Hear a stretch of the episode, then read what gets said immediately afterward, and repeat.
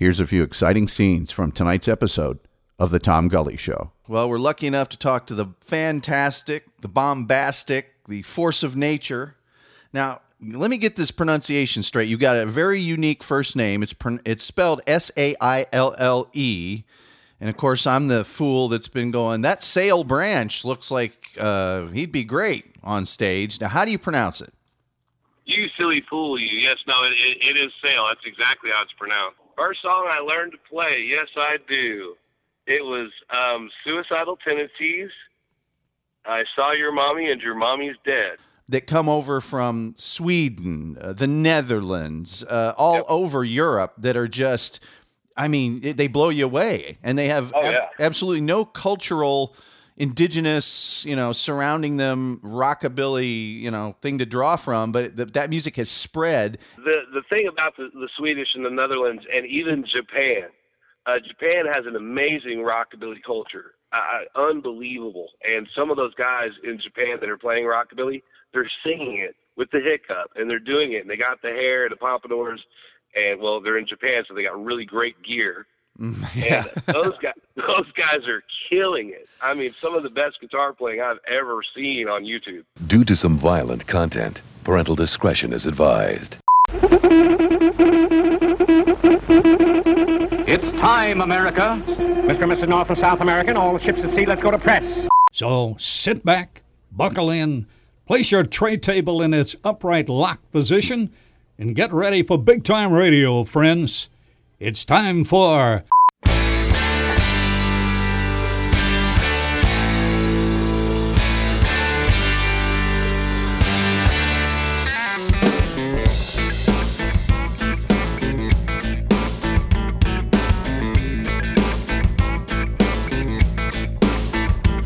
your feet are in the fire and your check is in the mail, when your bird is on...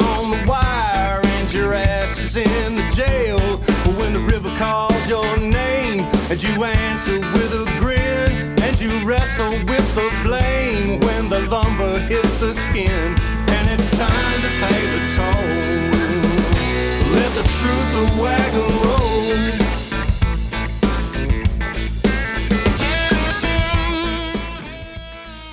Good evening, it is Wednesday, September 10th, 2014, episode 209. I'm Tom Gully, and tonight on The Tom Gully Show, we've got a big two-parter tonight, starting off first with a big barrel of awesome named Saille Branch. Every damn place I go in Dallas, Texas, people start talking about Saille Branch. Hell, it's not even a podcast if people don't start talking about Saille Branch. I even start talking about Saille Branch because he's a big, giant, wingtip-wearing, sleeveless T-shirt or zoot suit sporting Texas red dirt psychobilly death metal tour de force, along with his band, the Big Benders. We'll talk Japanese rockabilly, Texas football. Did I mention the Japanese rockabilly? And a whole lot more.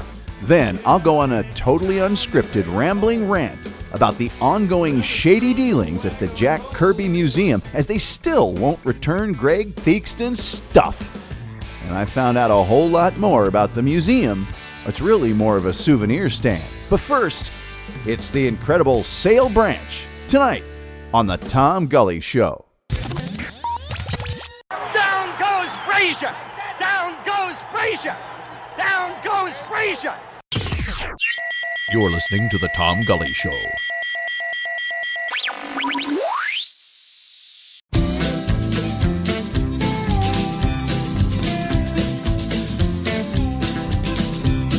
As children play in my front yard, life I chose is rough and hard. Well, nothing I do, she says, is right. I've been gone almost every night. Rain falls down, promises drown. Another night, restless town. So I've broken many hearts before. A teenage kid stands at my door. Who are you? I ask once more. You're my daddy, never seen before. In the blood, there's no lying. been living, I've been dying. And as my heart falls to the floor, my soul is shaken to the core. Well, we're lucky enough to talk to the fantastic, the bombastic, the force of nature. Now, let me get this pronunciation straight. You got a very unique first name. It's spelled Saille. And, of course, I'm the fool that's been going, that Saille Branch looks like he'd be great on stage. Now, how do you pronounce it? You silly fool, you. Yes, no, it is Saille. That's exactly how it's pronounced. Okay. And how did you get that name? My mom gave it to me. It's another, I guess it's the Gaelic interpretation of willow. Okay. So my last name being Branch, my mother had a sense of humor, obviously. So is your mother Welsh, or she just likes that Gaelic language? Well, actually, yes. We're a mutt. We're a mixture, 3 parts German, Welsh, and Iroquois Indian. Okay, well, my family also from a Welsh background, and one side of the family is the hills, and the other side is the gullies. So I guess they met somewhere in the middle, and that's why I'm here. But now you're a big guy, okay? I know the big bender is what you've been called in some of the articles I've read about you, and in your backup group is the big benders. Did you play any sports or anything like that growing up? I did play some sports here in Salina. I played some football, which Salina is notorious. Oh, yeah. Throughout all of this for football. I was really a basketball player. And as a younger kid, I was even a skateboarder. And the funny thing is at 36 years old, you still catch me occasionally on a skateboard showing younger kids older tricks. Wow, that's pretty cool. Now, what did you play in football? Because, man, you've got the look of a guy that if I was to line up, across the line from you, I would think real good and hard about pulling a muscle or something and telling the coach, sorry, don't want any of that. I started as an offensive defensive tackle, and as my knowledge of the game improved, I guess by about my junior year, I was moving towards the defensive end position. And after that point, I was really starting to understand defensive end. But my real problem was I was really starting to like the ladies. So that kind of got in the way of my football career. Well, your football career may not last forever, but the ladies do. So I know you're happily married, so that worked out. But let's get to the important stuff, the music, okay? What are your kind of musical roots? What's the first music that you heard and loved? I know that, well, I'll get to the variety of music that you play in a second, but what's the first thing you sort of gravitated to? Naturally, in my house, I was raised by artists, so really on Sundays at my house and pretty much every day, it would be the Two Bobs. It was the Two Bob Network, and basically that could consist of Bob Dylan and Bob Marley. And so that was what I was raised on, a lot of Eddie Cochran and Chuck Berry and Rolling Stones.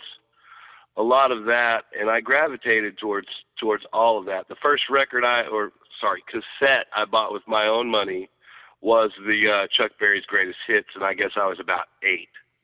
Have you ever done a version of My Ding-a-Ling, ever? No. Well, no. Not one that's politically correct, no. Okay. Well, I'm glad you said that. That's one of the questions. I got a standard set of questions I ask everybody because I'm not that bright. And one of them is, what was the first thing you bought with your own money? And you're the first one that said that, well, it's been honest enough to say cassette. So that's awesome. Do you remember the first song you learned to play? First song I learned to play, yes, I do. It was Suicidal Tendencies, I Saw Your Mommy and Your Mommy's Dead. Okay. Do you remember where you first performed that song? In my friend's living room, yes. Okay. And I don't think we ever took it outside of there. Do you remember? Oh, go ahead, sorry. No, my first performance was with a friend of mine, Corey Gilmore, who's now a music teacher here in Salina.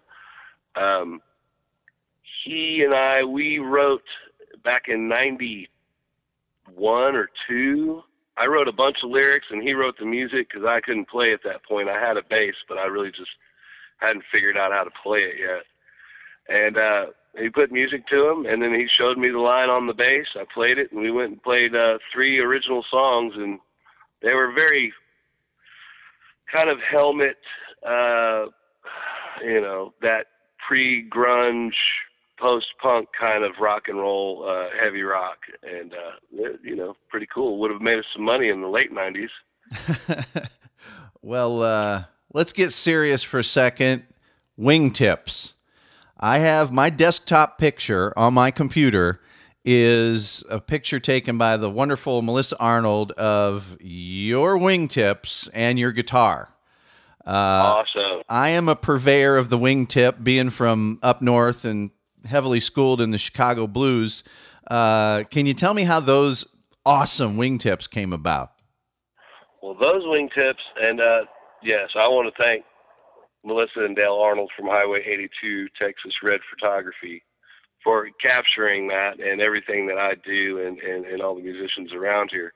With that said, Melissa and I, and people of similar nature like you and I, the wingtips symbolize kind of a cosmopolitan, but now a neo-retro vibe. And some people don't understand it, and then a lot of people just love it. Those particular shoes were my grandfather's golf shoes in the 50s. I was searching for real good Italian-made, real leather wingtips, and like I was looking, and all I'd run into was some Doc Martens with big clunky heels on them, and I was just like, those just aren't sleek enough. And I went and opened up a box from my grandparents' estate, and I pulled out those golf shoes, and I mean, they were immaculate. And they were handmade Italian golf shoes from the 50s. And so I just went and got them resold for $25. And, man, I've been wearing them for 4 years straight now. Well, and because they're golf shoes, they're probably indestructible, too, which is an important thing, you know, for wingtips. Absolutely. I was wearing wingtips, God, for about 20 years. And I just stopped in the last 5 because I do a lot more walking now than I used to.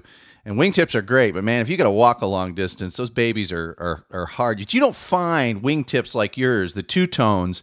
You can sometimes find, and you're right, they've gone all Frankenstein on them with the soles and stuff. Man, those are a thing of beauty. Now your sound, okay? The great thing about Texas music is nobody feels bound by a genre, and they just do their own thing. And your sound, I mean, you go from kind of a rolling cowboy thing sometimes, traditional country sometimes, to a song that we'll talk about in a minute, 29 Days, which it's not a blues song, but it's got, the only way I can describe it, it's got that power that a real Chicago blues power group has. It's not a type of music, it's just powerful. Can you right. talk about the variety of music that you play? When I started playing music and writing songs in the mid 90s and dreamt of being able to do this, and I never really knew if I'd be able to. Well, everything that I always loved musically was based in blues, your Led Zeppelins, your Bob Dylans. So it's based off of that 3-chord kind of triad and those modes. And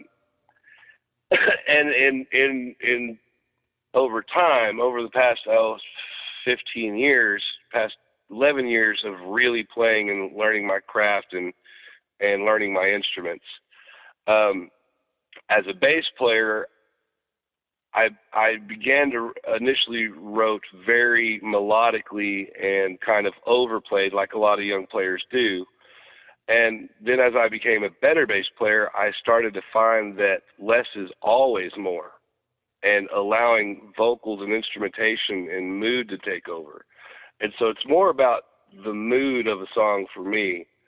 And that energy and that vibe is how hard you pluck the string, the space between the next note, obviously the tone from the speaker to the eardrum, things like that. And these are things that some people probably never think about, and they may write music for 30 years, but every word and every syllable and every note that I strum, I try to think about how it affects the listener, and if it expresses how I feel. Because good records to me always did that. They weren't always a click track, great, and a lot of times I think that the new modern music, especially in the digital era, if it's real clean and click tracky, the music just almost becomes like white noise, and you're just kind of swaying to a vocal pattern. And the Rolling Stones didn't do that. And a lot of the great Bob Dylan records didn't do that. Led Zeppelin's did not do that. And the Beatles didn't really do that. Especially like, for example, a song from the Beatles that really captured me and kind of, in essence, the sounds that I go for and the dynamic would be I Me Mine, where it starts out almost as like an R&B tune, and then it goes straight rockabilly, and then it drops back out. And I mean, it's almost like a haunted Ray Charles feel, and it goes back to the rockabilly. And that song is only 2 minutes long, but it does that twice, and it's unbelievable. So it's just layering textures to me. Well, I've heard songs that you've done, like The Life I Chose, mm-hmm. and 29 Days, and they both have an element of, it's not an attack, but it's not assault by any means, but it is definitely sound forward. I mean, it is a not sitting back, like you mentioned, the click track and the poppy hook, and how do I get to the poppy hook again? Well, I'm just going to fill it with some, like you said, audio wallpaper. Right. The 29 Days song, though, Melissa kept telling me, you gotta hear this guy. And I saw the pictures, which immediately I said, oh, this guy's definitely got the front man thing down. There's no question about it. And then I saw the video. The song itself is infectious. I can't get it out of my head. I've listened to it 5 or 6 times today. And can you talk? Well, I mean, I'm from a real heavy Chicago blues background, and that thing is just, it is a thing of beauty. Can you talk about how you came up with the song and then that amazing video shoot? I mean, I'm watching that thing, and it is just like a Whitman sampler visually of great Texas musicians. And I think you even threw in those great folks that come over from Kent, England, in that video, too, that I got to meet this weekend. Can you talk? Oh, Melvis and Carey are great. Love them. Yeah, they are incredible. Can you talk about the song and then doing that video? Okay. The premise on that video, a good friend of mine, musician who was in the video, Hank Van Hawkins, knew the security guard, and so Hank called me and Melissa, and we got together, and we were like, let's go do a photo shoot, and we went to see the security guard, and this is the old Dallas City Jail where Lee Harvey Oswald was held, and we go up there, and we meet the security guard, and he was a sweetheart. He let us in and gave us free reign of the place, and we took some photos, and we really looked around and walked through, and we were like, we should cut like a prison song in here, cut a video. And Hank and I were supposed to cut it together, but not that I'm greedy. I write incessantly. And so, especially if you give me an assignment and a direction, it's really easy for me to pick a style.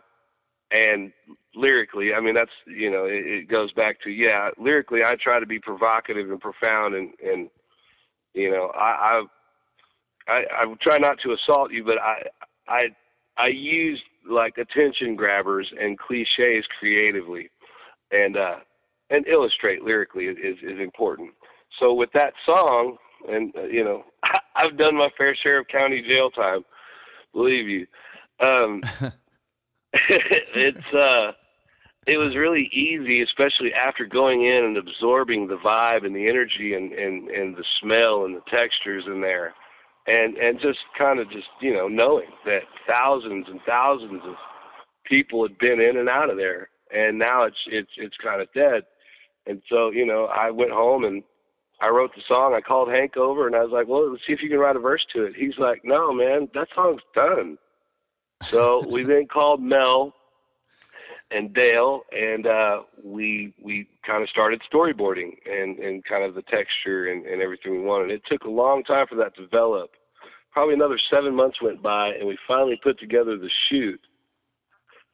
And by that time, I had started just doing mass Facebook contacts to all the Texas singer-songwriters that I knew, Tom McElvain, Robbie White, Kevin Clark, even the last great DJ, Brett Dillon. Oh, yeah.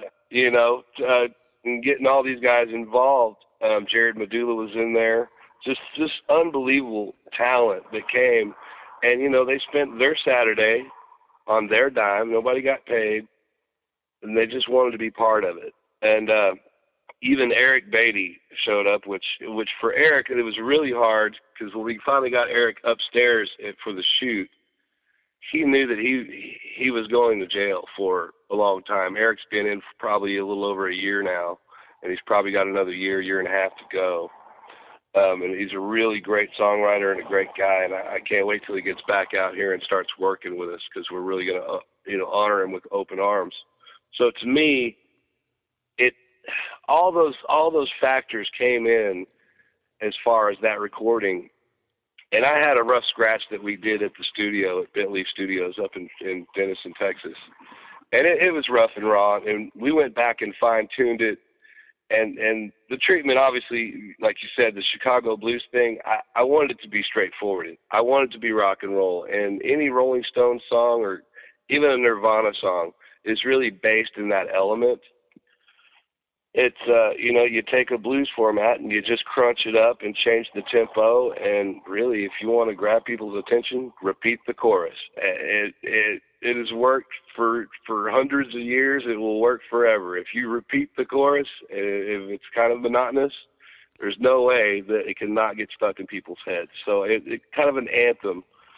And I did it, and it was an exercise, and everything came together beautifully. And Melissa Arnold and Dale Arnold really worked their butt off, and with only the reward of the artwork itself. But I think we all really enjoyed it, and are very proud of it. And it's not something that can be done again. It was a one-time deal, and it was really a fluke that we even got in there. Well, it is something to be extremely proud of. You didn't just have a chorus in the song; you have a chorus. I mean, in the video, you got a SWAT team of people that is absolutely belting that thing out. When I saw the video and the title of it, because I'm again not very bright, I thought, well, is this going to be a cover of that Johnny Paycheck song, 11 Months and 29 Days? Because if it is, it's the perfect setting for it. And then I was rewarded with this very pleasant punch to the solar plexus, man. It was just a really, really, it's a powerful song. It's hats off to you. It's incredible.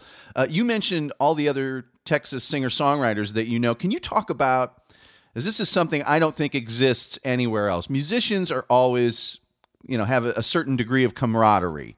But I've never been around a type of music where the musicians share, collaborate, and genuinely wish well on their competitors or their compatriots, however you choose to look at it, as exist in the Texas music scene.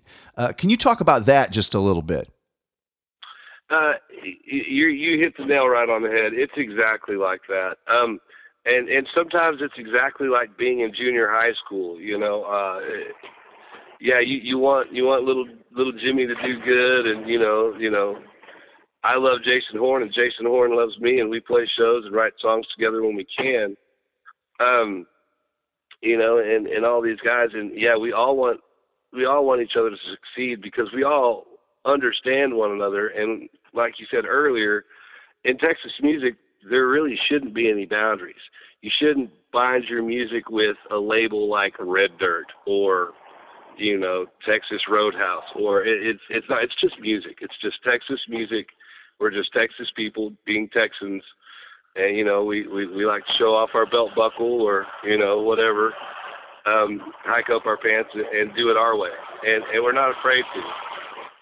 Well, nobody's climbing on each other that or trying to climb over anybody. Sure, you want to succeed. You want the best for yourself. You'd be stupid not to, but it's not a situation where you're putting someone else at a disadvantage or trying to claw past them. It's just everybody go out there, do your thing, and whatever comes your way, God bless you. Well, I think that goes with just the Texas mentality of everything being so big and wide open. And you know, like Jim Morrison from The Doors, he always, I mean, many times he sang about the Texas radio and the big beat. The Texas music scene has really kind of always been this way. There's always been a plethora of just amazing raw talent from Texas. You know, with Steve Winwood, Billy Gibbons, just, I mean, countless musicians, and even musicians that aren't from Texas wish they were from Texas, because, you know, and a lot of like Waylon Jennings will come here because they're just like, well, Arizona's great, but there's something about writing music and being a Texan that it's rewarding. You can't do this anywhere else. You can't share this like the way we do. And I mean, you can go see any one of us from a Monday through Sunday, 7 days a week. You can come see one of these great musicians, Jeff Hobson or any of these up-and-comers. There's so many great musicians and writers and people chasing their dream. And in an age where everyone seems or feels like a superstar because they got their Facebook page, they can create this image. Well, it seems to me that the Texas singer-songwriters kind of strip that back and they just show you.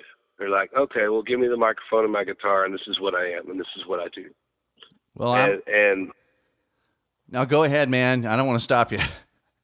And that's what a Texas singer-songwriter is. I mean, just laying it on the line and telling your story, because everyone has a story. Everyone's been through hard times. I mean, there's a lot of guys and girls that, you know, were overseas fighting, you know, for our freedom. There are guys that were, you know, come from broken homes. There are guys that, you know, they were raised by bankers and lawyers, or they were bankers and lawyers. And you know what? They just found out that that's just not what they want to do. They want to tell the story and sing and feel this. And there's something about being on a stage in front of a crowd of Texans drinking beer and eating good food and having a good time that, money just doesn't compare at all in any way, shape, or form. Well, I'm living proof, man. I mean, I'm one of those people. I wasn't born here, but I got here as quick as I could, and I ain't leaving. I mean, it is something that if you have to describe it to somebody, they just don't get it, because it's something that... Right. Welcome home, brother. Welcome home. Yeah, I mean, you cross the state line, and it is a whole different attitude. It is an attitude of... You know, you tell somebody, hey, I want to invent the next, you know, widget. And, you know, a lot of other places, oh, you can't do that. Only a big company. Oh, you can't do this. You can't do that. In Texas, it's like, well, by God, go out and do it. You know, yeah. You know, it's really, and that stems into the next thing that I find is so totally unique and precious about this music scene. And that is the people that support this music, and the innate relationship that exists between the performers and the people that follow it. If you listen to KHYI on a Friday night, I would say half the songs they play are about going out and listening to some live music on a Friday night. You know, can you talk about the people that come out to your shows and follow your music? You know, these Texans, these North Texans, and these Texans, They bust their ass all week. Some of them work for somebody else.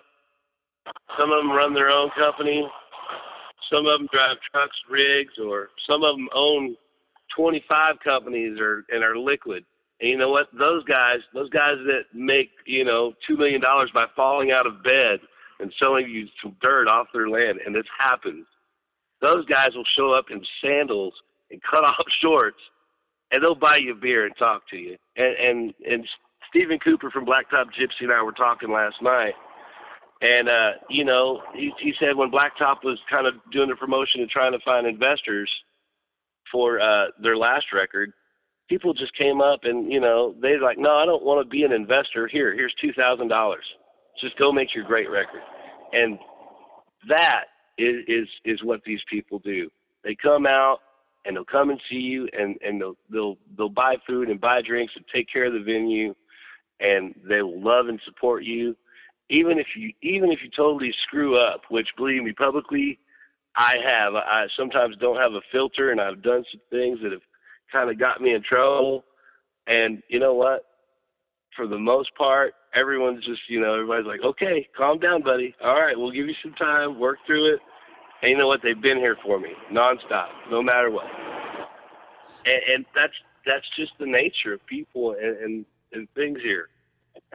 Well, I gotta tell you, Johnny Rotten, one of my heroes, said, oh, yeah, there should be no difference between the people on stage and the people watching the performance. And, you know, the very first time I played in Texas was with Jay Johnson's band. And, wow, I mean, you were family instantaneously. Next time you showed up at a show, even people that weren't at the first one knew who you were, welcomed you without exception. Without condition, absolutely, you're in. And I've never seen a kind of music that's so prevalent here, okay? It's almost like if you go to, let's just pick a town, Kansas City, and you turn on the country radio, okay? You hear Kenny Chesney, and you hear Brooks and Dunn. Brooks and Dunn aren't going to talk to you after the show is over. You know, they're busy, whatever, they're big stars, okay, fine. But here, the people you listen to on the radio every single day. Yes, I am. Are you there? No, I'm cutting out. Okay. Can you hear me now? I can hear you now. Okay. The people that you listen to on the radio, if you listen to KHYI or some of the other stations across the state, they are going to talk to you in between the set. Not only going to talk to you, they're going to sit down with you. They're going to share some brisket with you. That this really prevalent form of music, which is just as invasive or prevalent as, say, your top 40 station or your country station anywhere else, the artists that you hear on the radio are going to sit down, talk with you about the music, about what you did that day. They're friends. They're family. It's a family experience. Oh, yeah.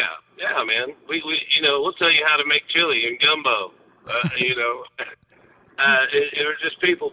And I, you know, that's probably one of the most genius things. And I don't think a lot of people get that from Mr. Johnny Lydon or Johnny Rotten, who's actually one of my heroes as well. It's funny that guy would say something that profound. Because he's really crass, but he's really real. He always was. That really does embody how we are as musicians and just people here. Because, I mean, you can go up to Jackson Eli, and Jackson Eli will talk to you about truck driving or horse shit or whatever. It's just kind of that vibe and that camaraderie, and we are accessible because we're no different and we're no better than anyone else. We're just people, and we're just telling our story the way we know how.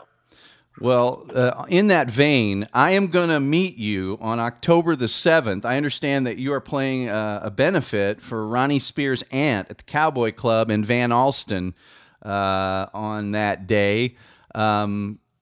And that's another great thing about the Texas music scene. That's a lineup of just, you know, people that you'd be happy and pleased to hear play by themselves. And there's, 5-6 really, really major Texas music artists getting together to help somebody out.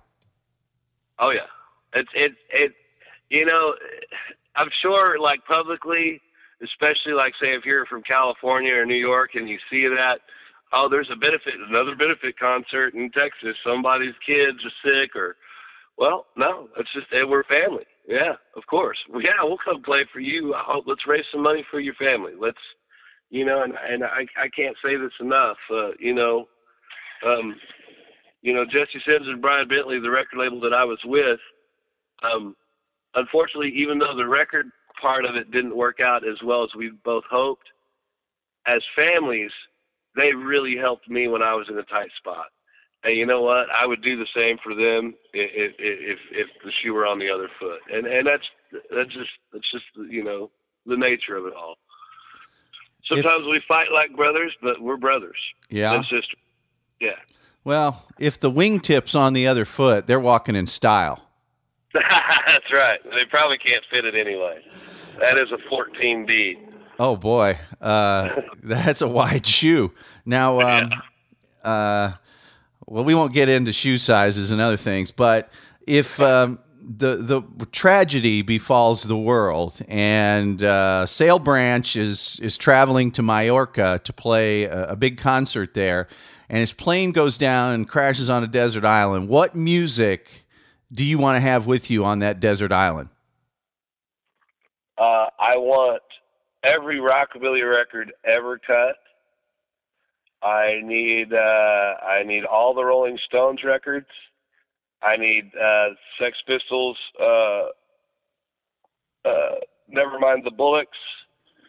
I need the entire Cramps collection. And Bratwurst, and I think I'm good. Okay. Now, rockabilly, the rockabilly scene, who are her favorite rockabilly groups? I'm a huge fan of Southern Culture on the Skids. Oh, man. Of course, the Reverend Horton Heat gets in that group a little bit with some of the stuff he does. What are your favorite rockabilly groups? You know, it's going to be the same. I'll say, yeah, Southern Culture on the Skids, Reverend Horton Heat. Honestly, Stray Cats, duh. Lee Rocker, amazing. But the Hillbilly Hellcats from Colorado, mm-hmm. Chuck is an amazing guitar player. And I've been trying like hell to find two venues that will pay them $1,500 a night, two nights in a row, to get those guys to come down here and play two shows with me. If I had $3,000, I would just pay them $3,000 so I could put on two great shows of rockabilly. Unfortunately, I don't have that capability, but I think I'm gonna work that out real soon and maybe try and book it with the Rev, because we just played with the Rev a few weeks back at Shiner Sunday, and I really want to get Chuck down here. They had a really strong push in the late '90s, early 2000 era, and I really honestly. I don't think there's a lot of guys that can really top Chuck as far as rockabilly lyrics and style, and also mixing psychobilly and rockabilly very, very creatively. A lot of psychobilly gets way too metal or dark. They're really tasteful. Yeah, it's an art form that there's a thing every year called Viva Las Vegas. It happens in March, sometimes early April.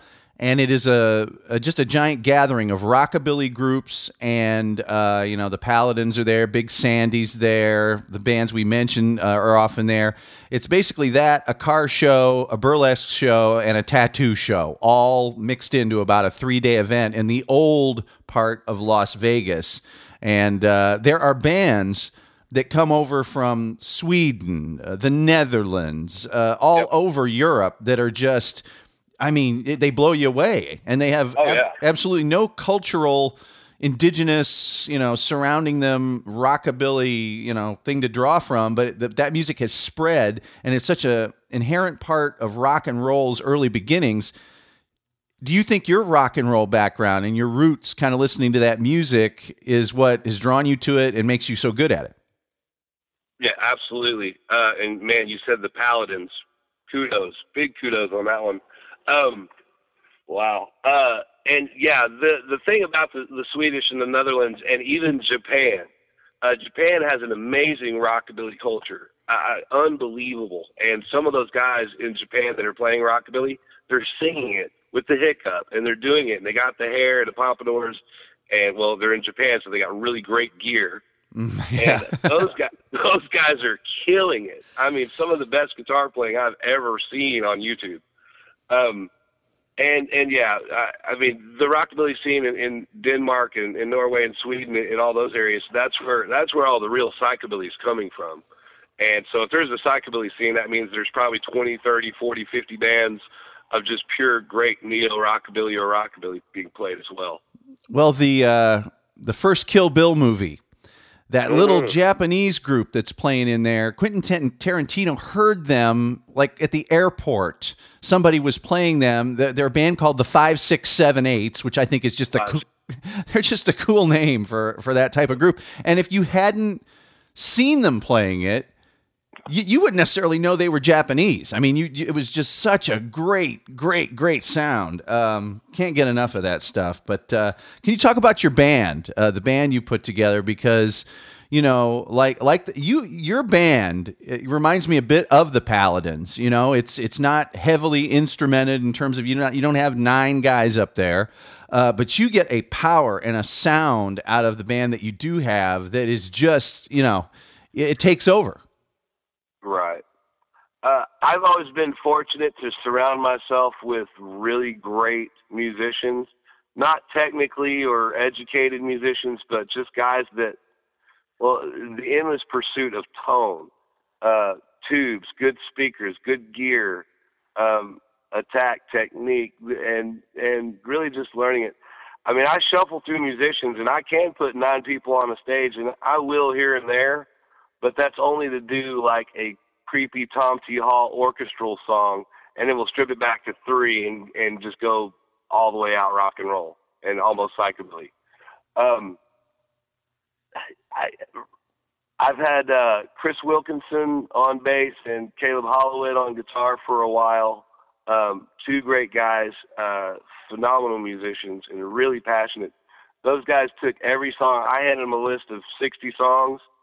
And Chris Wilkinson on the bass, I think he learned him in about 2 weeks.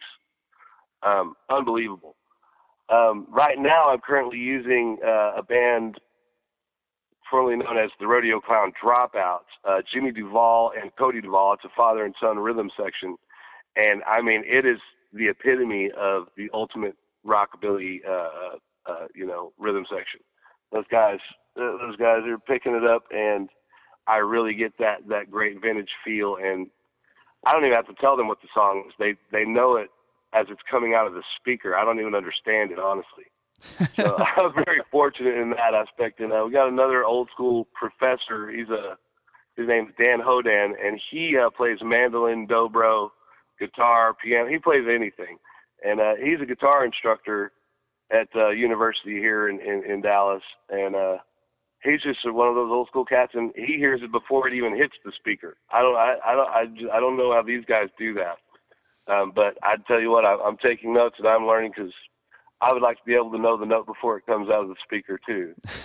Do you ever envision yourself playing with like a Tower of Power horn section behind you? Always. I always want a horn section. I'm even trying to work one or two in here and there. You know, my friend Corey Gilmore that I talked about earlier, that, you know, my first writing is a high school friend of mine. He's now the instructor here, but he also on the side has a Tower of Power tribute band called Urban Renewal. And I've gone and seen them, and, I mean, they play Tower of Power note for note. They have the full horn section. And, yes, that is something that I think some of my music really, and as my writing develops, I think there's going to be room for that, because I do like that Marty Robbins style gunslinger Western music and that Western swing. And I think as I get older, I'll write more in that vein. Well, on that note, what's in the oven? What's coming up next for you and the guys, or, you know, you're recording or producing or any of the other nine things that you do?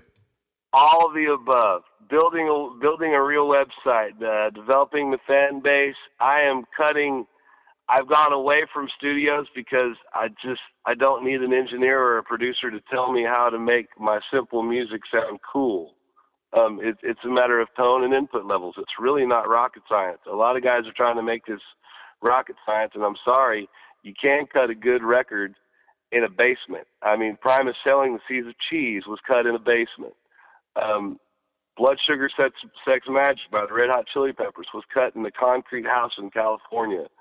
It can be done. You don't have to be in a controlled environment. You just have to have good miking. You have to take your time and cut it. And with that said, I've got one of my old intern drummers, John Breedlove, and I are going to do one EP starting recording this week. And then I'm going to another studio, Regogo Records, here in Dallas. We're going to cut an EP there. And then I've got two more kind of in the works, one out in Austin, and we'll probably cut the straight rockabilly record out there. And he's got a home studio, and it's for musicians by musicians, and he's got bunks, and it's kind of more of the family thing. And I'm going to cut 4 EPs this year, and we're going to do them all in-house, all do-it-yourself, because I've been waiting for a year and a half, 2 years to get records done in studios, and it either hasn't really been to my liking, or they haven't liked my approach, or just been a conflict of interest on both ends. So it's easier to put out records by yourself. I did 2 records with my previous band, Dragna, and me and Bart Thrasher produced the first one. It's called Another Texas Highway Riot. It's really raunchy and almost sonically awful, but it's beautiful because it's that way. It was a debut record. It was supposed to be gritty and greasy and awful, and it was kind of punk and country and blues rock all thrown together. The second one was recorded by a guy that works for Cakewalk, Mike Trujillo, who is a great guitar player and producer. And we did that record for $5,000 with duplication copies, mastering, and, on the shelves and online. And I know a lot of people that are spending $10,000, $15,000, $20,000 for a record that they're not proud of. I don't understand it. I couldn't do it. I could probably cut a great record for $800 in my house and have units to sell. Well, it's that great scene in the Buddy Holly movie where, he's sitting there across from the record producer. He's got a #1 hit record, and he's like, look, if a producer knew how to do all this crap, you'd be talking to him, not me. I got a simple setup. It's 3 guys. We know how to overdub. We know a little bit of the technology. Right now, the technology is such that if you've got GarageBand on a Mac, it comes for free, and you know how to hook up a mic and you don't overmodulate, you can produce something yourself. Hell, Springsteen's Nebraska album was done at home on his 8-track by himself as a demo, and he said, this is good enough. I'm putting it out. And we're breaking up again, aren't we? I shouldn't have breathed. I moved. No, I got to face direct due north. That's okay. It was when I'm talking. So people appreciate that on the show when they don't have to listen to me. But talk about the EP, because I think the EP is the way of the future. Instead of waiting a year for somebody's next album, you wait 3 months, 4 months, 5 months, and boom, there's another couple songs out that are more focused, that are more tight, that are more the way that the artist wanted them to be. Absolutely. And Brett Dillon told me this about 6 months ago. He's like, don't bring me the full length. He said, bring me an EP. That's what everyone's doing. And it's easier. I mean, for one, you can theme it. You can, I was talking about, a band, called Switchfoot, which was a modern progressive hardcore band. Oh yeah. But one thing that the lead singer from that band did on his solos is he did, 4 EPs in a year. And it was autumn, summer, winter, fall, and he did, and they all had the theme, and they all had the vibe, and the images were the same. Well, I have about 100 songs ready to cut. So what I've done is I've narrowed them down to, one is the Big Bender EP, which is something I've been trying to work on. And that's a series of songs that kind of navigate around all the drinking and drugging and stuff, and the things that happened before, and when you first start playing music and you get spun, and it happens. And especially for guys like me that, a lot of us are addicts and kind of crazy. If we live long enough, we make it past 27 or 32, then, you get to tell the story. And so what I've done, the first EP is the Big Bender EP. The second EP is going to be more of the Texas country, just straight up, upright bass, mandolins, slide guitar, my acoustic, a little bit of lead. It's just going to be real, kind of Chris Knight, Mm-hmm. But take Chris Knight and Tom T. Hall and make it really creepy, and that would be kind of how that's going to feel. And I'm going to do those as a series. It's going to be a root bound, and whether it be more of the roots, it'll be the ROT bound, volume 1, 2, 3, or 4. And if it's going to be like the rockabilly one, it'll be root bound, which will be spelled, like a highway, like Route 66, root bound. And I'm under kind of those, you know, I'm kind of stealing from Johnny Cash, which it's never bad to steal from Johnny Cash because that guy was a genius. Yeah. And so I'm going to do those as kind of like highway volumes, you know, kind of like Johnny did. And as many of those as I can cut and put out in the next 10, 15 years, I'll do it. And, you know, I write probably anywhere from 3 to 8 songs a month, lyric and music. And then I have one more EP, which will be the final one, which will be the studio I'm taking in. And it's going to be real in depth. It's going to be more of a tale. And it's a gunslinger's tale, and you know it'll bleed through with like tumbleweeds and wind and jangly piano saloon parts, and I'm gonna get really creative and create a haunted evil Marty Robbins kind of vibe. Mm-hmm. Well, you guys are kind of gunslingers. I mean, you go from town to town. You either scare everybody or take all the women. And then you move on to the next town, you know, I mean, you really, and you especially seem to have a persona on stage that, you know, befits a gunslinger. You mentioned you're a relatively prolific songwriter. What's your process? If indeed you have one, I think it's probably a stupid thing even to say, but how do the songs come to you? Some of them require work. I used to write lyrics first. That doesn't seem to be the case anymore as my musicianship has improved. Mark David Manders gave me a capo about a year and a half ago, and that changed my life. I was like, wow, I could play all my standard, you know, because I can play guitar as good as I can. It's really an illusion. It's smoke and mirrors. I have style. It's all about style. It goes back to that skateboard element. But as far as that goes, the writing is I just try to be provocative lyrically, and I don't know where the music comes from. I really don't. And I have a lot of other musicians whenever I set in with them or they set in with me, and they're like, your arrangements are just really unique. And the thing about music is it's really all been done before. It's just your approach and how you put things together. And I guess because I'm self-taught that I'm just I don't know. I guess it is a little more original and unique and maybe a little more snappy, or it kind of catches people off guard because it's not what you would think. I'm sure when I walk on stage that people are like, oh gosh, this heavy metal guy is what's he going to do? He's going to play heavy metal in a honky-tonk bar. And then I play honky-tonk music, and they're like, or old folk music, and they're like, what is going on? Yeah, or the other side of the coin, when the guys from 1100 Springs go up on stage, you know, it's like the last thing they think is I'm going to hear, well, they even talk about one of their songs, you know, we play country. Yeah. And it's you never know what you're going to get in a Texas music venue. Right. Now, I love those guys. They're phenomenal, aren't they? And then you got a guy like Dale Watson, who is just, I mean, I can't even say enough good things about that guy.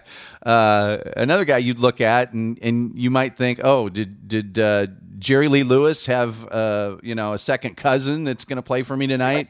And it's just is down home country and traditional, but he even puts his spin on it, you know. And it's a fabulous thing. What's the best way for people to follow you? What's the best way for them to keep track of what you're doing and to get more involved with your music and to be there when the next thing happens?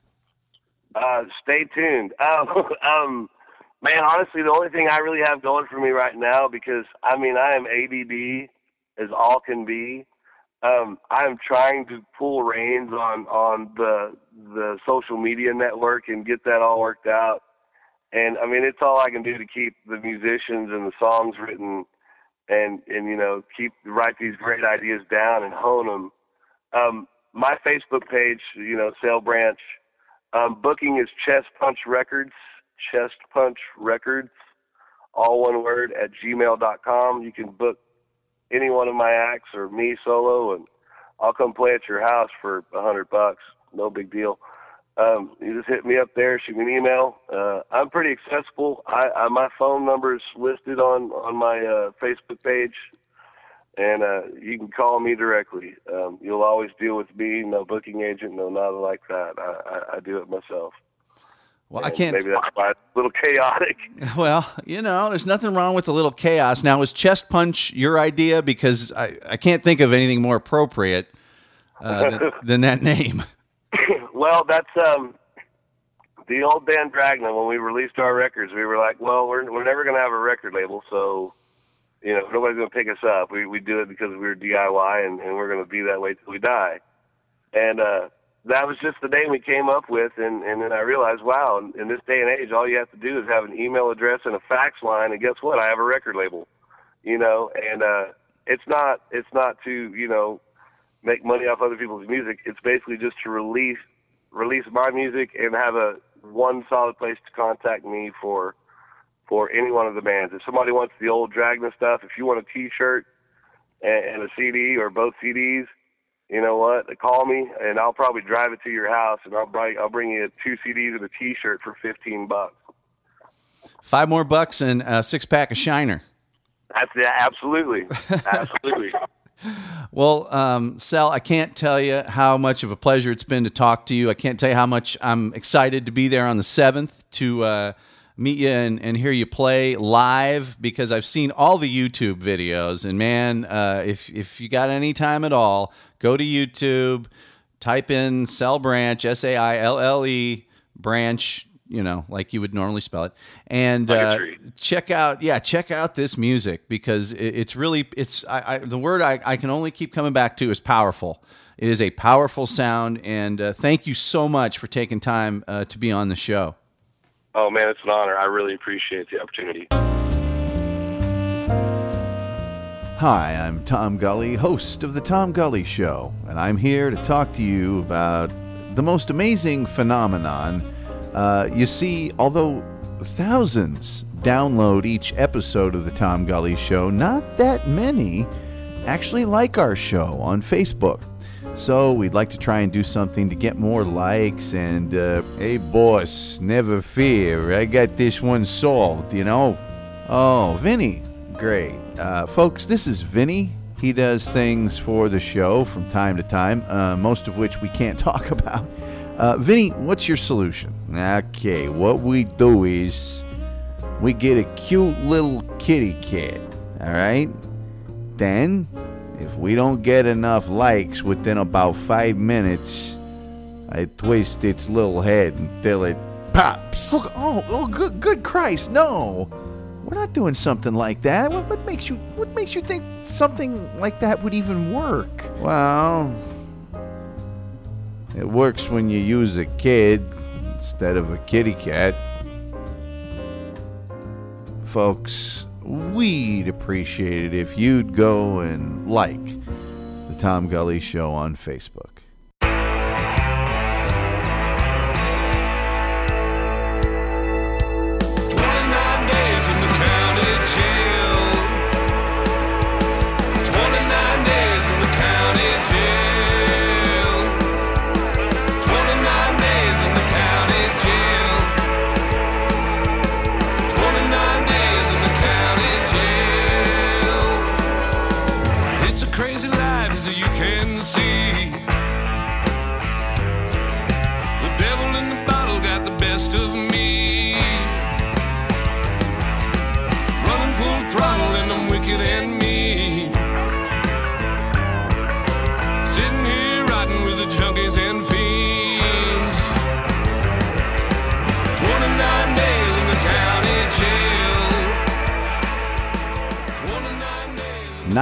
Days in the county jail. Oh yeah, maybe that's what they ought to be getting over at the Kirby Museum, where they still have not returned one of the most, I don't know, recognized comic book figures' possessions. But we'll get to that in a second. I got to explain something first. You know, in the old days when I was on a regular broadcast station all the time, every day, 4 hours a day, you extemporaneously talk on the radio about a subject. Now, you might have notes or something, or certainly backup materials, but I don't do that anymore quite as much, except during the interviews. And those, of course, have another person to talk to. So this is a little different from what I normally do on the podcast. Anyway,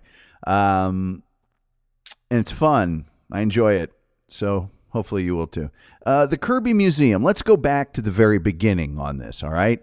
Everybody knows who Stan Lee is. You've watched him probably out front of the Marvel franchise most of your life. And Stan's a gregarious guy with a gift of gab and sort of a dynamic personality, and that translated into the comics. And what you might not know, unless you're a comic book person, is that the graphic sort of emphasis on the early Marvel characters was all done by one guy. And that guy's name, he's revered amongst comic book aficionados, is Jack Kirby. Okay, now, so when you go see the Avengers, when you go see Iron Man, when you go see Thor, when you go see the Hulk, when you go see Spider-Man, Jack Kirby's the guy who came up with the poses and the way they dynamically interacted with each other on those just amazing comics of his. They very much set the trend for the way comics are today, and they very much were the foundation of why Marvel established itself as such an attractive alternative to DC. DC being a little more conservative, a little more staid, the characters a little more goody two-shoes. And Marvel's characters were hip. They spoke like, people spoke, and they had real problems, and they had storylines that were maybe a little bit more believable. And if you can, believe in a guy that got bit by a spider and that. Well, that the character's personal, emotional, sort of interpersonal, it was a lot more believable.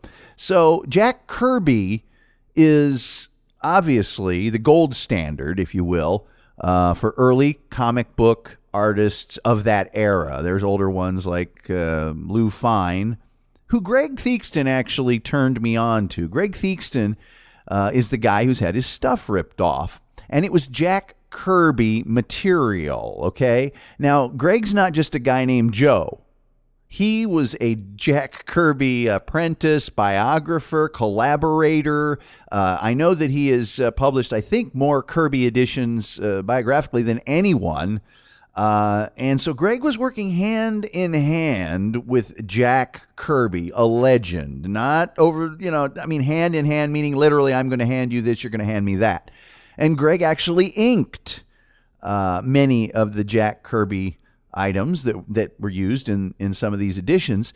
And what inking is, and this is going to be important to the story in just a second, an artist like Jack Kirby would create something called a pencil, okay? He would take a pencil and sketch the way he wanted the characters to look and pose in a sketch, a true sketch. And it would be rough yet close enough that you could tighten it very easily with ink by going over it with, a sheet of paper over the pencil. Okay, so the pencil is the original master, but you wouldn't necessarily want to damage that original master. So you'd make a copy of it, a Xerox. And those are called, sort of in the trade, pencil Xeroxes or pencil photocopies, okay? And it may sound like, well, what's that worth? It's not worth anything. Well, that's the most original first generation copy of that pencil. And the pencil, of course, is the sort of the origin of it all, right? And so that copy, that first generation copy, black and white copy of that pencil is extremely valuable. I mean, Jack Kirby's hands may have touched it, et cetera, et cetera, et cetera. Greg had been gifted about 3,500 of these by Jack and Roz being his wife, Kirby. And there was a little contention, I guess, through the years. How did you get these? Do you really own them? Greg has verified this on numerous occasions. And certainly the Jack Kirby Museum doesn't dispute that they were his possession.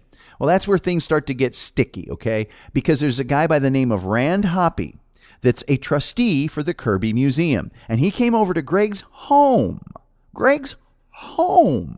and scanned these pencil Xeroxes for use in his museum, the scans, all right? And that'll become important in a second as well.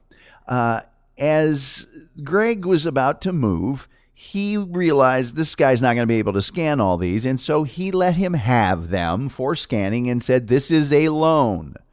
Now, Greg at the same time flat out gave the Kirby Museum 8 boxes of other valuable Kirby artwork. He said, here, Take these. Have them. I am giving them to you as a donation. Okay? 8 boxes of stuff. 2.5 boxes of pencil Xeroxes he wants back after they're scanned. Seems reasonable to me. And by the way, why would he allow this guy into his home scanning these if he did not expect to keep them or get them back? No one's been able to answer that question satisfactorily to me. It does not pass the smell test that he's going to let this guy in his house, I guess over a period of 3 years on a monthly basis for hours and hours on each time he'd show up. Okay, fast forward to just, 2 months ago or so, and Greg asks for them back, and he calls Rand Hoppe, and Rand Hoppe says, I'll look into it. I think they're in storage. I'll have to check.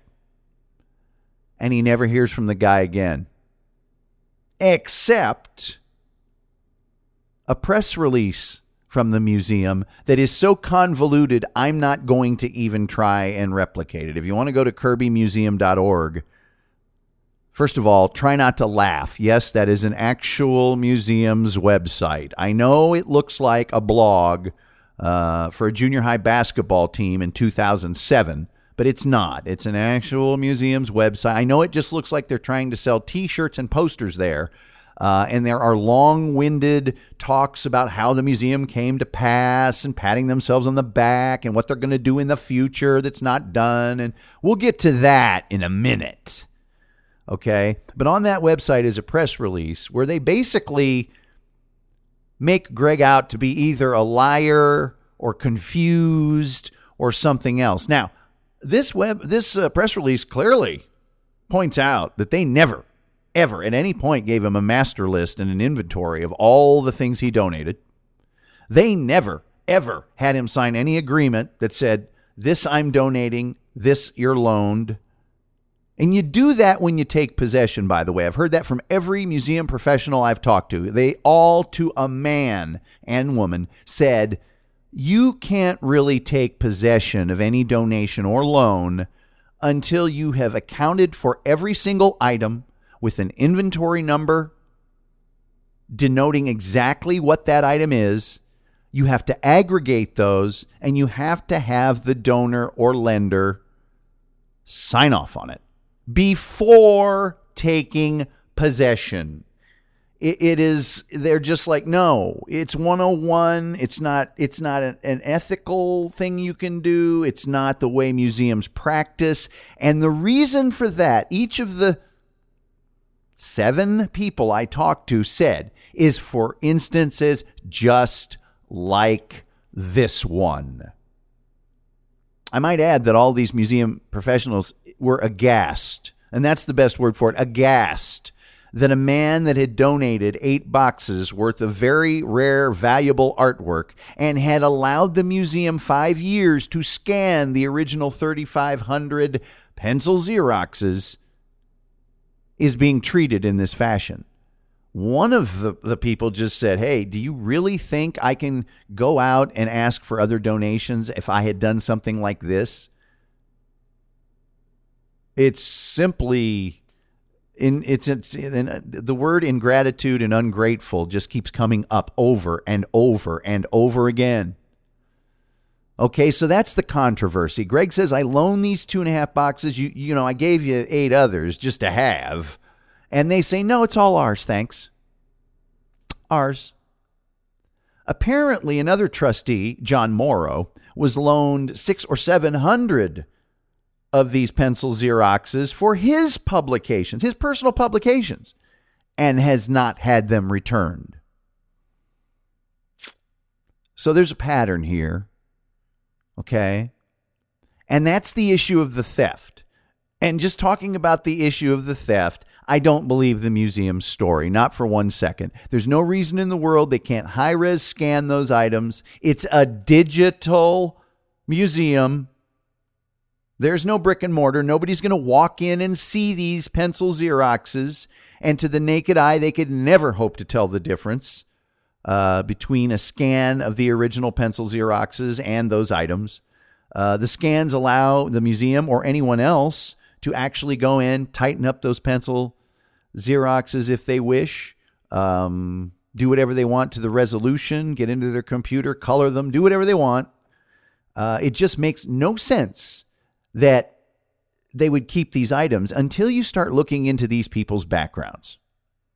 None of them have any museum experience whatsoever. Zip, zero, zilch, de nullen, the empty set. There isn't any, but they have a huge amount of experience in collecting things. And if you look at their site, and if you look at their blog postings, and if you look at their Facebook page, it's all about give us your stuff. Let us scan your stuff. And in a chilling post, and if you've got so much Kirby art that you can't bring it to us, we'll come to you. Well, that's happened before, hasn't it? Beware, because they came to another guy's house and they got their hands on his stuff, and he hasn't seen it since. Okay. But let's go to the aspect of these people being a museum, because, boy, that press release was as pompous as it could be, second only to confusing. It was pompous. I mean, it's like, on one hand, we're really grateful that he gave us all this stuff, and screw you. And with that in mind, okay, if you're a museum, let's just take a look at your quote-unquote museum. Now, if you go to their, I call it a blog page. I'm sorry, it's not a website. It's a blog page, kirbymuseum.org. Start just clicking through the postings. Just click through them. Just zip, zip, zap. And see how many are selling merchandise or promoting a con appearance where they sell merchandise. And by the way, there's a lot of people online talking about the fact that they think that this museum is nothing more than con vacations and T-shirt sales for these trustees.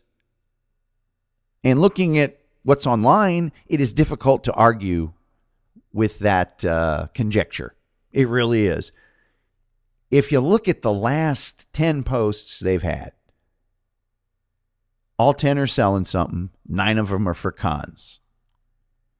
Is that a museum? Because that's like a glorified, souvenir shop is what that is. I'm real sorry. Okay? They've had this material now for 8 years, some of it. And they haven't managed to create an interrelational database. They could have a this day in Kirby history with a brand new specific thing that came or was done on each date, but they don't have any of that available.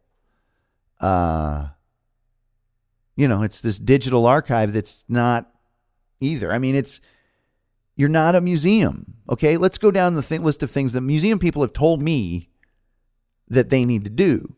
And the first one is this inventory issue. I mean, that right there is just like, no, that's it's the attitude of a collector, not a curator. Give me your stuff. Give me your stuff. Give me your stuff. Can I get a list? No. Have you aggregated and correlated all the various metadata of, is it black and white or color? What size is it? What resolution is it? How did the person that gave it to us come to possess it? Who is the person that gave it to us? On what date did we receive it? Where did we receive it? Do we know any publication items about this? Do we know the date, volume, issue number? Do we know what page I'm looking at? Do we know, who was the inker? Who was the writer? Who was the, That's the sort of thing a museum does. And let's go a little further. How are these items being stored? And I'd like to point out, most of these questions I posed to them way over a week ago, and they can't answer them. They need another, so I gave them a week to answer these questions that they should have been able to answer immediately, according to every museum professional I've spoken to, okay? So I give them the week, and then they tell me they need another 7 to 10 days to get their frequently asked questions page in order. Well, that sounds to me like they are doing some heavy tap dancing to get a page like that together. But all of these questions, according to museum professionals, should have been aimed just like, bam, here. Top of our mind. It's just boom, easy. Oh, here's how we preserve these items. Oh, here's how many items we have. oh, here's how many items have been donated and how many have been loaned. They don't know any of this. And I will say that traditionally, website changes do not suspend queries from the media. This is the first time this has ever happened to me. The information will remain the same regardless of how it is displayed on the internet. I'm sorry. They should know all of this stuff. You know, they cannot tell you how they are preserving these items. They can't tell you if anyone at the museum has any expertise in preserving fine art, artwork, artifacts, paper, you know, anything. I could go down the list of questions. They're on my website, which you probably have seen. I've been assured that every single one of these questions will be directly and specifically answered by the frequently asked questions. We will see, because there's more questions popping up like crazy. We've requested their tax information. We'll take a look at that. But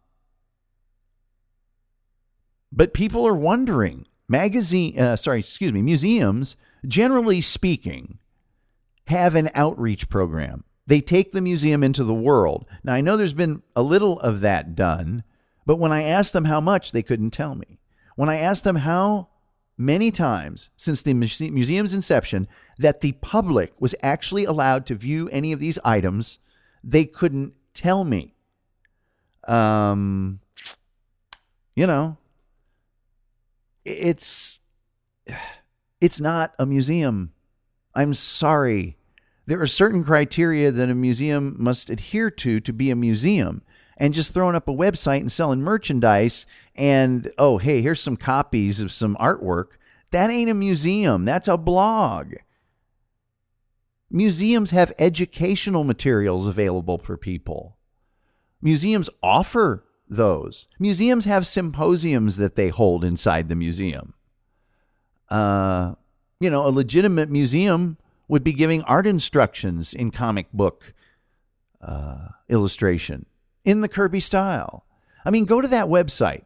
Look at it, comic book fans. When you get to that website, do you go, wow, Jack Kirby? I mean, if you're sitting on all this artwork, if you're sitting on so much of it that you can't resist stealing it, wouldn't you use it? You've seen the Marvel illustration, the sort of... not illustration, the graphic billboard that they use at the start of all the Marvel movies with the page turns of the comics. Certainly nobody expects a museum that's basically in the 100% cotton business to generate enough funds to go off and have some crazy animation done. But I'm telling you right now, there are standard Nevo slider flash windows you can throw into the HTML or just get a basic stamp. I mean, I've said it online. There are free templates right now that blow that site away. I mean, it's not even funny, blow it away. And Nevo sliders can be thrown into almost anything. And those are giant, page-wide, big, thirsty graphics that just actually slide out. So you could be showing 20. You could be showing however many you wanted. And what do they got? Their logo and two postage stamps in the upper left-hand corner. They're not even making use of the artwork they have. They're not a museum. I can't, you know. Oh, and let's get on this topic. You know, if I could say they were a museum, I would. They're not. And there are people, Jesus, in this Jack Kirby community. Look, I travel lots of worlds. I travel the world of the psychics. I travel the world of the porn stars. I travel the world of the Texas musician. I travel the world of the professional athlete. I travel the world of... When I do these shows, I get indigenous to their cultures. I mean, you know... I study up. I go to message boards. I go to Facebook pages. I talk to the people there about what they care about concerning these things. Heck, when I did the Ron Eckerman interview, Ron, of course, the survivor of the Lynyrd Skynyrd crash, I went to every Lynyrd Skynyrd page there was. I asked them what questions they want me to ask them. That's what I do. And I got to say, I've never met a bunch of, let's put it this way. I've never met more bitches than I have on those Kirby pages. Anywhere. I've never met more people that think they are the only keeper of the truth. Right in the face of a guy that worked with Jack Kirby, that knew him, that broke bread with him, everything else. They know better. And then there's a contingent. I'd like to mention a guy by the name of Lee Nail, which I thought was a joke at first. Those of you who remember infomercials of the 70s. But a guy named Lee Nail, who's a little concerned. I haven't seen any criticizing of the museum as a whole. I mean, this Theakston stealing his stuff thing, that's one thing. But to criticize them and how they operate, maybe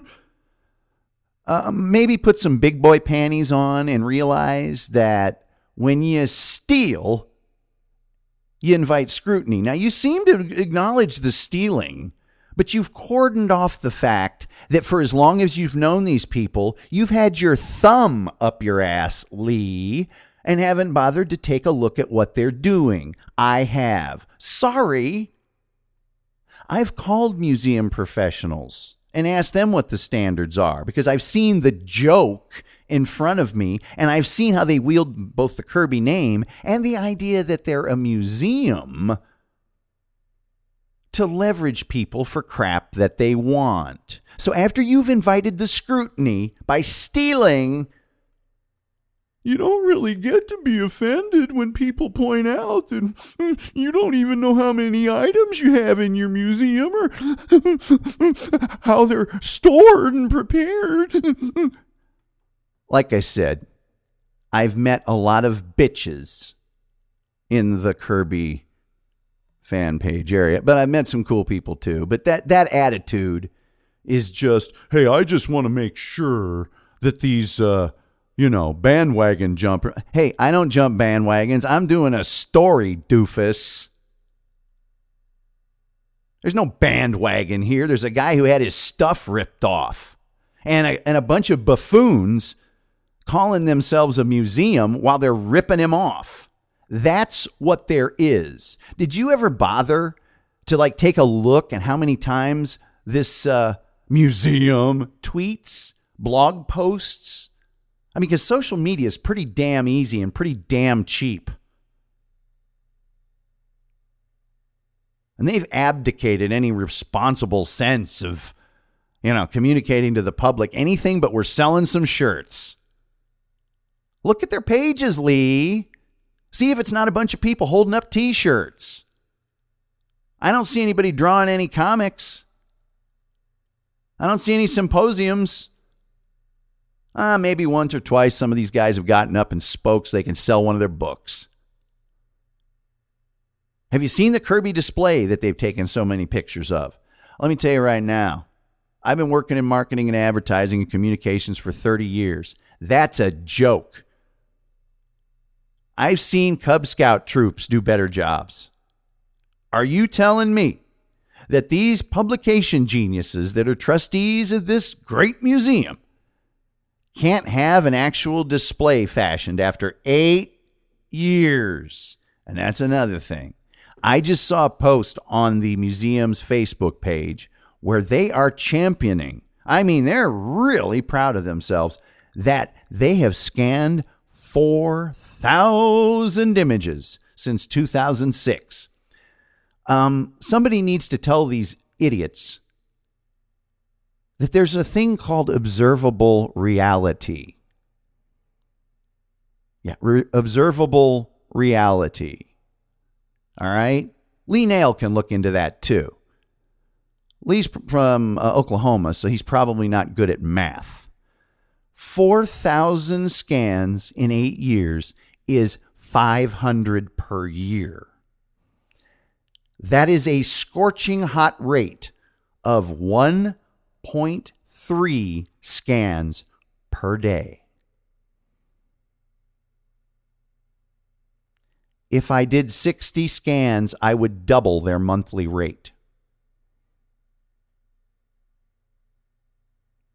If I did 10 scans per day, I would now have 40,000 scans done. Museum? Tell me another one. Tell me another one. Somebody gives me Jack Kirby's name and the word museum after it and all that artwork and 8 years to work with. Daddy-o, I'll have you a brick and mortar. I'll have it corporate sponsored. I will have a restaurant in it. I will have classroom sessions. I'll blow your mind. I'll tell you what, and this is a standing offer to anybody who wants to hear it. You give me 6 months. 6 months. And I will get you a corporately sponsored and or free space in Los Angeles, California to put that museum. If indeed you can tell me what the hell's in it. It would be easy to do. It would be damn easy to do. But then again, I'm not a collector. But then again, I'm not one of the Jack Kirby cupcake makers like Lee Nail, who have been sitting with their thumbs up their ass for 8 years, listening to these thieves spit in their ear about how many great things they're doing. You'll have to forgive me. I'm not as stupid as some people. And I won't be snowed. And I will get the answers that I'm looking for directly from the museum. And I want to say something right now that needs to be said. Every single thing I've seen, done, and interacted with on that museum screams out amateur, self-important, deluded fool. Except one thing. One. And I deal with a lot of media contacts, okay? Tons of them. Tons of them. And it's a little bit of a dance because the media contact know they have to give you information, right? And sometimes, and this is one of those cases, they probably know that you're not a fan, but they have to be professional anyway. There's a guy, Patrick Berzinski. The trustees should get down on their hands and knees and genuflect in front of this man.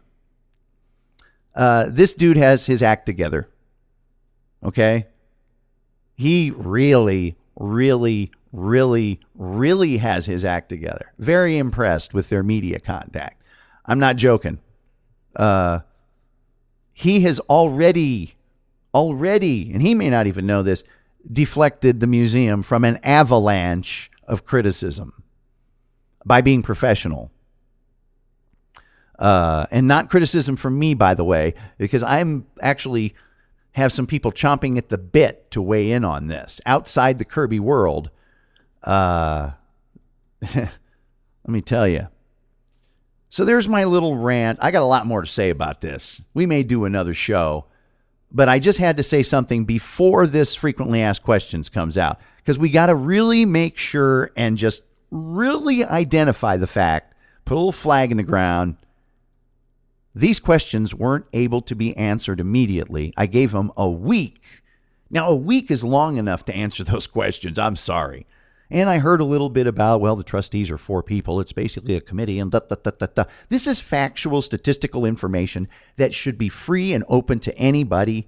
How many items do you have? I mean, ballpark it. How do you care for these items? How often do you let the public see them? Are these things that need a committee meeting? So when we see that FAQ, let's keep in mind that they know about all this criticism. And they're going to fashion that FAQ to address it. And anything else they do to revamp their site. Keep that in mind. And that won't erase 8 years. And it certainly won't erase stealing a man's property on 2 counts. So when you see these guys with paunchy midlines and receding hairlines and kind of a, I don't know, mistrustful smile on their face between you and the artwork or the, you know, packaged action figures they're trying to sell, Keep it in mind, folks. Just keep it in mind. These are people that want to say, hey, we're a museum. Hey, we're a museum. Give us your stuff. Hey, we're a museum. Give us your stuff. But they don't really want to do any of even the minimum things that are required to be even laughably called a museum. So that in mind, we'll play a commercial and wrap things up. What made Hitler Randy? What kind of woman made Der Fuhrer really want to stand at attention? Learn how Hitler liked to get it on when the History Channel presents Where Hitler Chose to Spawn, as Hitler Rated X Week continues.